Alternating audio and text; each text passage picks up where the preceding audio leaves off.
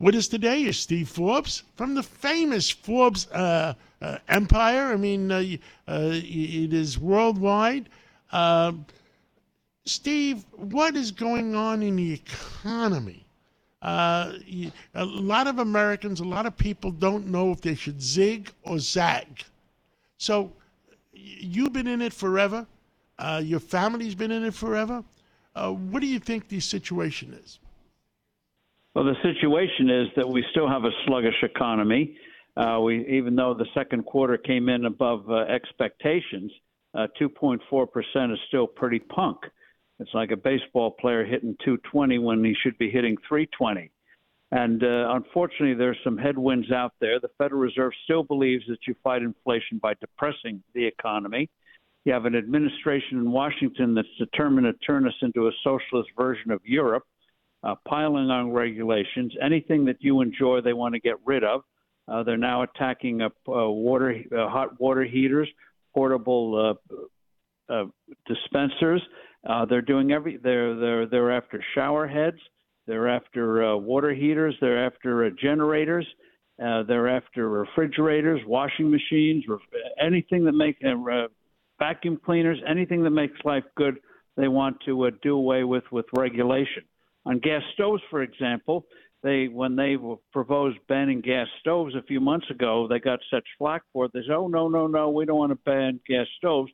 But the Energy Department comes out with regulations that would make 96% of the gas stoves in existence today illegal. So they do it by regulation. They don't formally ban these things; they do it by regulation. So the economy is going to be facing these headwinds.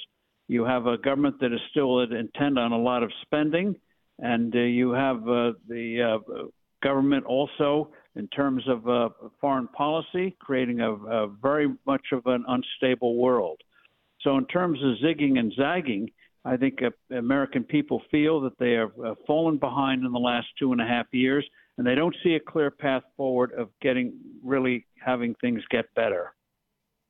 Understood. I mean, it, it's very well said, especially, I mean, Uh, there's so many areas. Uh, uh, they're trying to change the world with fossil fuels. They're trying to change the world uh, uh, uh with uh, electric cars. the other day, in a very little known ruling, um, I think the Supreme Court voted on on a pipeline that was 95 percent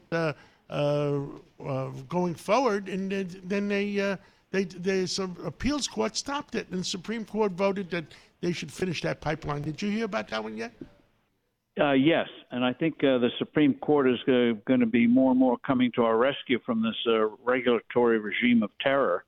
Uh, a couple of years ago, a year and a half ago, they ruled in a case called West Virginia versus the EPA that uh, the, these independent agencies cannot put in rules that have a significant impact on the economy without the express approval of Congress. As you know, Congress passes what 140, 150 laws a year, and uh, these regulatory agencies pass the equivalent of laws, have the federal government behind them, three to four thousand a year. And you mentioned uh, this whole thing on so-called alternative energies, renewable energies.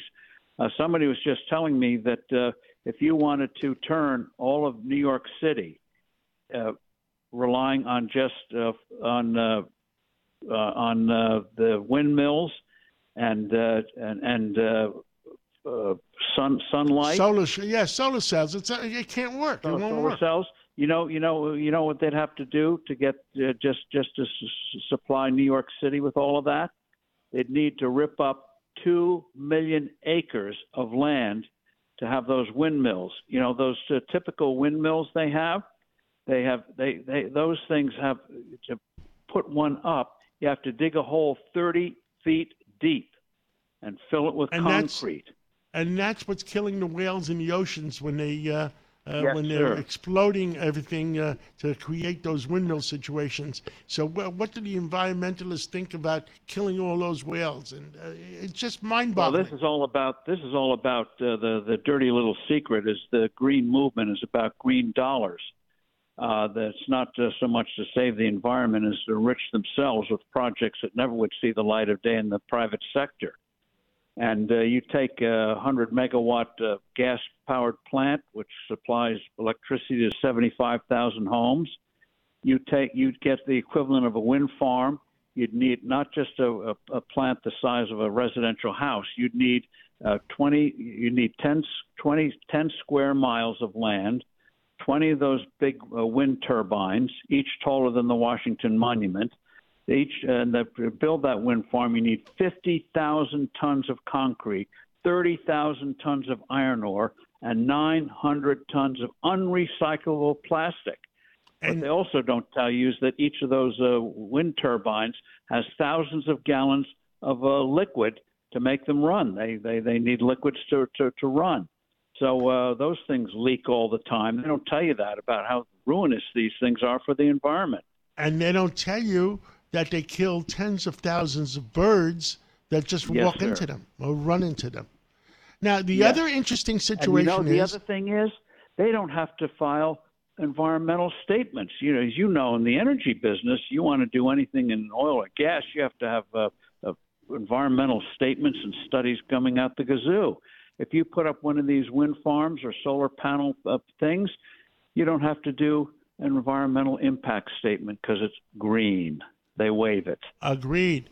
And you know, some of the states are out there trying to do uh, SMRs, uh, uh, small modular reactors, uh, and that runs on uh, uranium and whatever.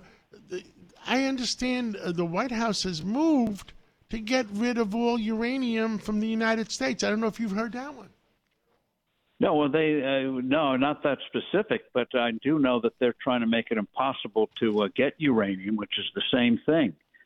And uh, you you know the other day what they did in the Gulf of Mexico. What they do is they get these uh, they get their extremist environmental friends to file a lawsuit, and then they settle the lawsuit, the fake lawsuit.